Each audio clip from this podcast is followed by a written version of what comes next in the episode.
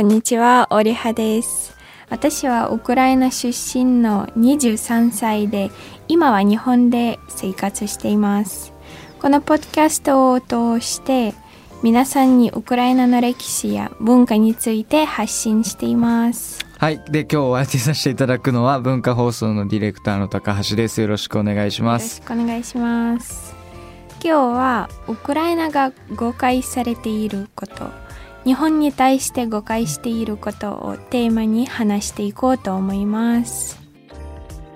高橋さんはウクライナに対してどんなイメージを抱いていますか？うーん、ウクライナでしょもう正直、ニュースとかでやってるのはずっと戦争のことばっかりなので、まあ多分一番この印象が多いかなと思うんですけど、いや僕はあれですね、ウォッカのイメージがありますね。非常に。なるほど。毎日飲むんですか、ウォッカは？いえ、全然。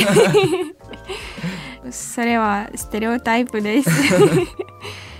あーもちろんウォッカを飲めますが毎日ではなくて仕事の後にバーに行ってあー飲むという習慣もありませんおそらく金曜日の夜とか、えー週末に友達と一緒にあの何かイベントがあったら友達と親戚と一緒に集まって美味しいものを食べたり楽しい時間を過ごしたり飲んだりしています、えーそしてイベントに応じてさまざまなアルコール飲み物から選びますが、えー女性は普通ワインで男性はウォッカまたはコニャックにします。コニャックあれでしょ？あの、ブランデーみたいなやつ。そうそうそう、うん。はい。じゃあそんなにウォッカそもそもそのなんか日本でいう日本酒みたいな人気のお酒でもない。はい。そんなに別にはい。って感じなんだ。うん。結構ウォッカ自体ウクライナ産ってのが多いからそう思ってたけど勝手にうんうん。うんそうですね。よく輸出しています、うんうん。だからウクライナ人はみんな毎日ボルシチを食べています。ボルシチ。どれぐらいの感覚の料理なんですか？毎日食べるものなのか？日本人でいわゆる味噌汁なら確かに毎日食べてる、ううん。んそうですね。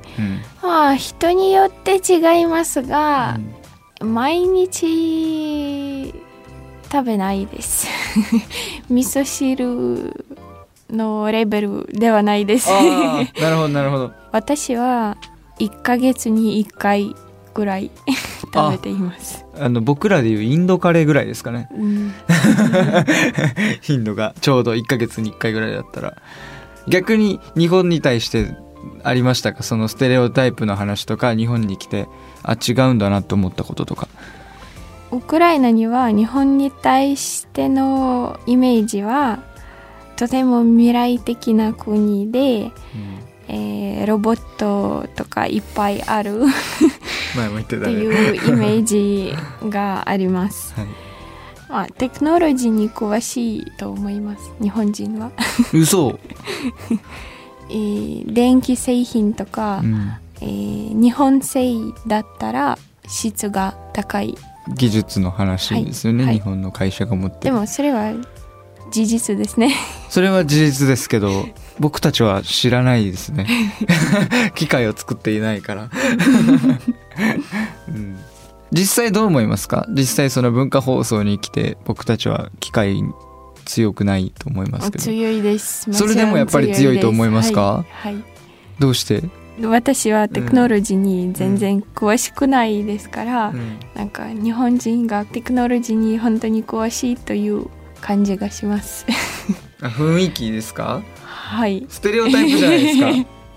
他は？寿司とラーメンを毎日食べています。本当にそのステレオタイプあるんですか？はい。ええなんかウクライナにはうん。日本料理のお店がいっぱいありますがメニューはほとんど寿司。そして、まあ、ラーメンはまあまあ。うんうんうん。他の日本料理はないですから、まあ、多分日本人は毎日寿司だけ食べているんじゃないというああなるほど。入ってくる情報がはいそれだけですからね、はい。はい。うん、確かに日本イコール寿司ラーメンになります、実際はめったに食べない人もいる僕はめったに食べない、うん。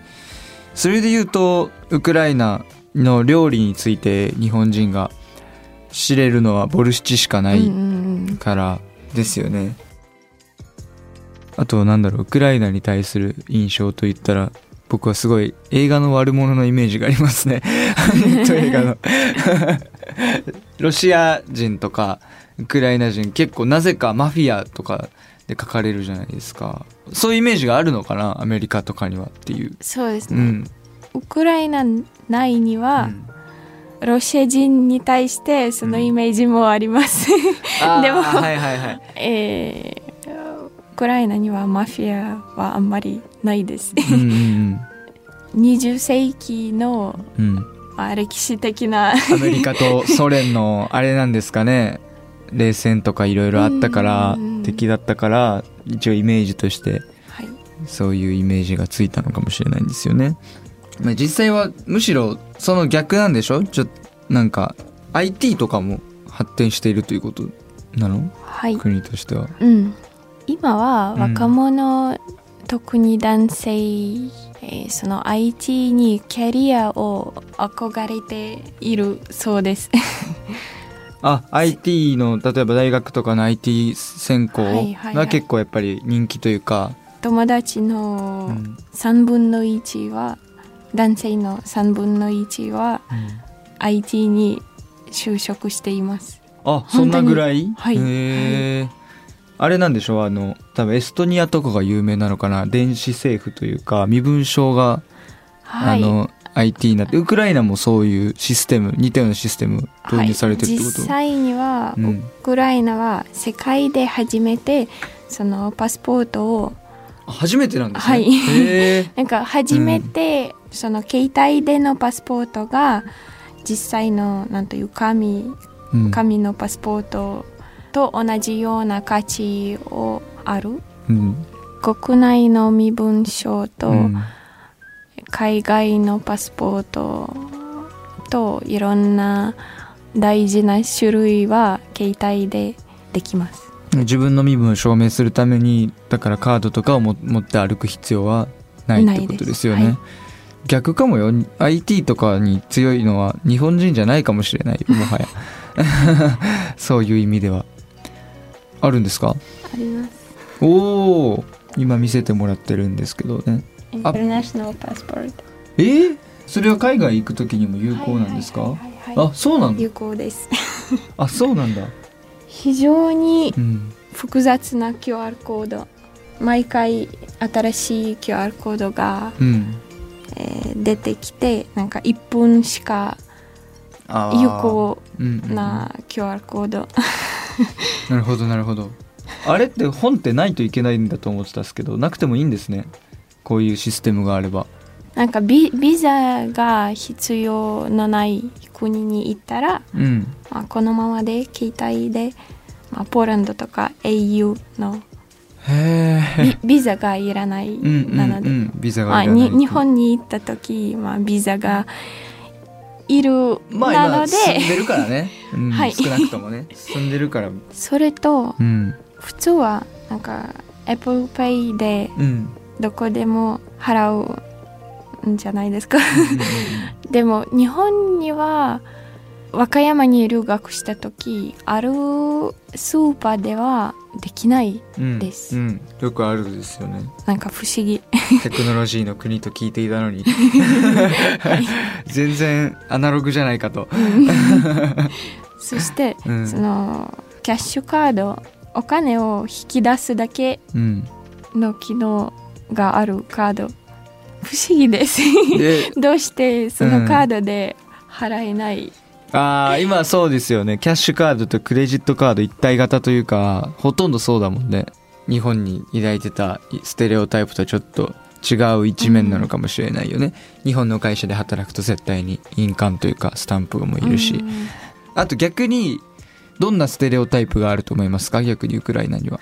ウクライナ語はうん。ロシア語の部分ああロシア語の方言とか。確かによくニュースで聞かれるのは、うんウクライナ語ロシア語と方言みたいなもんみたいなこと言ってるけど、実際はどれぐらい異なるのかっていうのは感覚ではあるんですか？ウクライナ語と、なんかウクライナ語とロシア語をうんうん区別されないというステレオタイプを聞いたら、うん。よく腹が立ちます。うんうんうん。実際にはうん。ロシア語とウクライナ語はよく違います。ロシア人はウクライナ人を全然わからないそうです。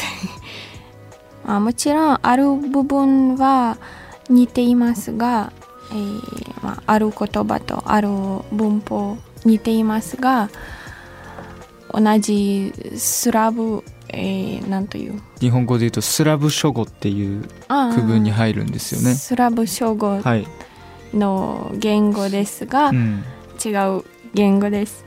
そのステレオタイプはソ連時代の影響で残っています。ソ連時代には外はロシア語。実家には家族と友達と一緒にはウクライナ語でえー喋、っていました、うんうん。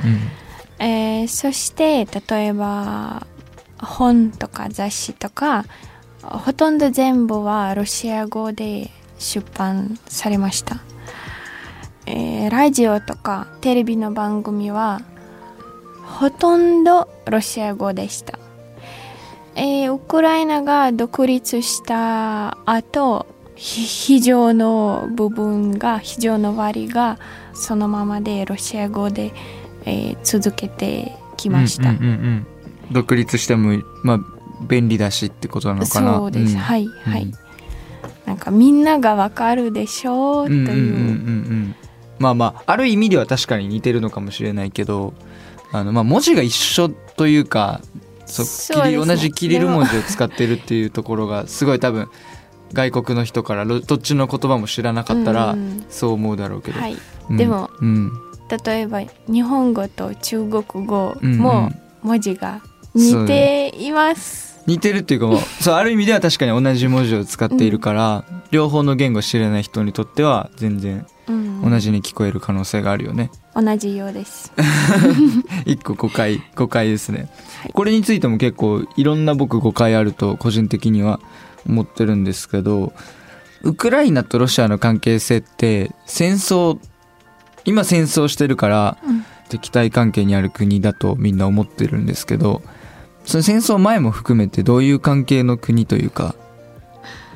いつも戦争していた、実うん。ねまあ実際に事実ね事実えー最後の300年400年、えーの歴史に見たら20回の戦争をロシアとウクライナにの間にたくさん戦争があったけど、なかなかウクライナとロシアを比べたらロシアは結構大きな国じゃないですか、うんうん ウクライナの軍とか力がなかなか足りないうんうん。なので、勝利できなかった、まあだからあれですよね。今に始まったことではないってことですよね、はい。じゃあなんかたまに言われてるよく似てる国2つの国とかちょっと兄弟関係の国っていうのはイメージは確かにずっと言われてたからそれもやっぱり誤解というかはい。違う国だしね言うても、はい。うん。それはうん。ソ連とロシアのプロパガンダの一部です、うんうんうん。その兄弟国々、うん なぜならといえば、うん。兄弟ならうん離れるいなやそ といそうプロパガンダ。ですね。兄弟っていうのもなんかおかしな確かに表現ではあるよね、地球の国全部兄弟だよね。それを言うなら、はい。そうだよね。一回ちょっとじゃあさっき最初にちょっとちらっと話したじゃあ言葉の話に戻りたいと思うんですけど、これ日本人結構想像しにくいことなんかなと思うんですけどウクライナの中にもやっぱりロシア人は住んでるわけじゃないですか。と考えるとそのウクライナにおいてそのロシア語っていうのはどれぐらい使われるものなのかとかどれぐらいの人数が話すものなのかとか、さっき昔みんな話せたって言ってたけど、はい。うん。みんな話せた、うん。えー今にもうん。多くのウクライナ人はうん。なんか私はウクライナ人ですがロシア語に話していますというなんかウクライナ軍の兵士の中にもロシア語を話している人が多いです。えーそれはソ連時代のポリシーから、えーみんながよくなんというロシア語に喋っていたので家庭にもロシア語にスイッチしてうんウクライナ人ですが子供の頃から、えーずっと、えーロシア語を、えー使っている人が本当に多いです。うん今はたくさんの人がウクライナ語に戻っていますがうんあある人はまだまだウクライナ語を話したら、えーなんかアクセントがあるんじゃないなんか恥ずかしくて今にもロシア語で話しています。でもねうん。戦争の前うん。あの2014年の,、えーあのロシアが東部に侵略して、うん。えークリミア半島を併合して、まあ、その時、まあ、いろんなコンテンツとか番組とか、えーロシア語ででした、うん。その2014年からだんだんウクライナ語化 します、うん。うん。うん。でもみんなウクライナ人がロシア語を分かっています、うん。話せます。それは自分の感覚でいいけど何パーセントぐらいの人がロシア語を普通にコミュニケーション取れると思う、うん多分みんな。あもうほぼ100%に近いぐらいで、ううんじゃあもうあれなのかな？ナショナリズム的な理由でウクライナ語を使おうっていう風なうん。風に戻ってきてるけど、やっぱり昔の影響でそれもちろんその共通語というかね、うんうんうん。多分他の中央アジアの国とかも同じかもしれないけど、っうん。ていうのはやっぱりあるってことなんですよね多分はい。そういうことですよね。ちなみにロシア語はじゃあどのタイミングで勉強す学校にそういう授業があるってことですか？いやないです、うんうん。ないです。ない？全然ないです。今はなんか、ないけどみんな話独立した後、はい。ウクライナが独立した後、えー教育も全部のオフィシャルの分野にはウクライナ語にスイッチして、うんうんうん。えーまあ、私もウクライナ語の学校に通ったうん。んですがそのテレビテレビとか本とか、うん。まあ、いろんなロシア語のコンテンツをなんという聞いてみて、うん。えーまあ、なんとなくそのロシア語が身につけた。ああウクライナの中にもしなんか自然にいっぱいあるんですね。ロシアのテレビ番組とかうん本とか、はい。うんうんはい、私の家族はみんなウクライナ語で喋っていますが、うん。昔はえ映画を見たいならテレビをつけてロシア語の映画を見ましたとか。テレビ局は全ほとんど全部あプライムタイムの時にはうん。ほとんど全部ロシア語でした、やっぱりじゃあ大きい国だしはい。文化的にも影響力はとてもあるっはいてことですよね、そういう意味では。それはじゃあみんなもう普通にロシア語でも別にそのまま普通に見てるってことですか？テレビ。えーはい、うん。今までなんか戦争までにうんうんはそうでしたが、うん。今はああ今はそうですよね。あれだけど。なんかうん私はあのまあ TikTok とか Instagram でロシア語をうん聞いたら見たら、うん。えー すぐ次。あすぐ次。私はようくネイティブのレベルでうん。ロシア語をできるんですが、うん。ロシア語を忘れてほしい。あ忘れ忘れたいです、うんうんうんうんうん えー。育ってきた環境がもうロシア語はやっぱ必要生活の中の一部というか、になってたってことで、まあ必要ではなかったんですが、えー自然に身につくのか、はいはい。生活してたらやっぱり。うん。普通のなんという生活には例えば一人がウクライナ語で喋って、まあ、二人で喋ったら一人がウクライナ語、うん。えー一人がロシア語で喋って、うん。まあ、二人はウクライナ人だからうん。ウクライナ語をよく、なんていう？えだからロシア語片方ロシア語話して片方ウクライナ語話すみたいなことははい。全然ある。それで会話は全然成立してるっていう状況ははいはい。よくある話なんですよね、はいはい。それ確かに日本であんまり見ないっていうかほとんどないうん。光景ですよね。ロシアに留学に行ったり働きに行ったりする人はいるんですか？よく。ああ今はないです、うん今はないかも。それはなんかソ連時代の、うんよくあったことですがうんうんうんうんうん。今はまあ独立してからほとんどないです。うーん。あんまりじゃあロシアを選ばないんですよ、はいみんなロシア語を話すけど、はい独立して、うんなんかヨーロッパの方に 向けてうん。うんキーウを中心として、うん。なんか経済の中心とかうん。教育の中心としてうん発展しました、うん。ソ連時代の時には、モスクワがそうだったね、もモスクワしかうん。発展していなかった みたい。そうでみんな集まる場所ですからね。いろん今でいういろんな国のね、なるほど。なんか地理的な状況もあるだろうけど僕ら日本人からしたらあんまり不思議な感覚のことっていうかはいっぱいありましたね。やっぱり戦争状態にある国ではあるけどやっぱりその国の文化とか言語とかはすごい影響があるしってことで。うん。ちなみにじゃあ今6月7日収録日の現在なんですけど戦争の状況ってどんな感じなんですか？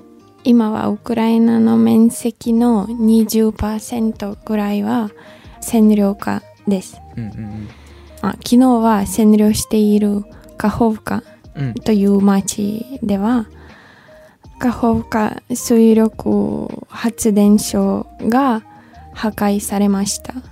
ロシア人がうん。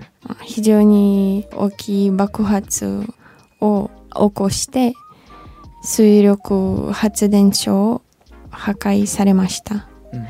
なんか80の町と村がうん。水で沈むあみたい。あ洪水か洪水うん。はい洪水です、そしてザポリージャ原子力発電所が、カホフカ水力発電所のカホフカ調水池を使ってうん。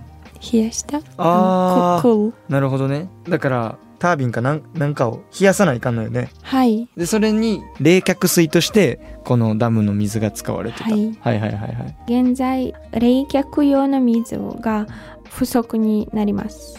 ですから非常に温めたら爆発の恐れもあります。うん、ほぼ核攻撃に近い被害が出るってことか、はい、うん。あーロシアの攻勢を抑えることは難しすぎる。うん。です。私の姉は今キーウに住んでいますが、あーなんか夜は爆発があってえー、やっぱ聞こえるぐらい。はい、うん。あ聞こえ感じるぐらい。感じるぐらあ揺れいち揺れるの？はい。へあの爆発があって朝になると仕事に行ってなんとなく生活を続けなければならないんんじゃない、生活はやっぱりそうだよきつねいです、うん。本当になんか私も常にその不安とストレスにうん。さらされています。うーん。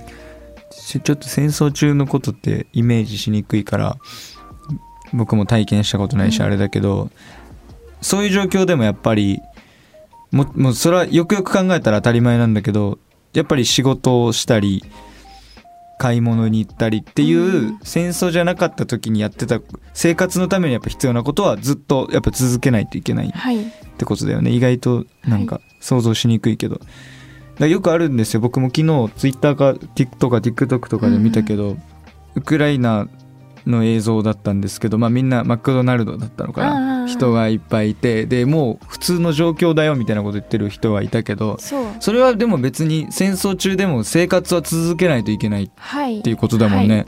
特に、あのその占領ではないの地域には、うんうんまあ生活を続けないといけないんですね、うんあの経済のためとか、うん。そうですよね。そ。して避難、えー避難していない人は、海外に避難した人が多いんですが、多くの人がふるさとを離れたくないし、うん。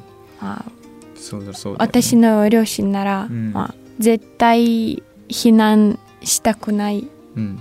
と言われました、うん。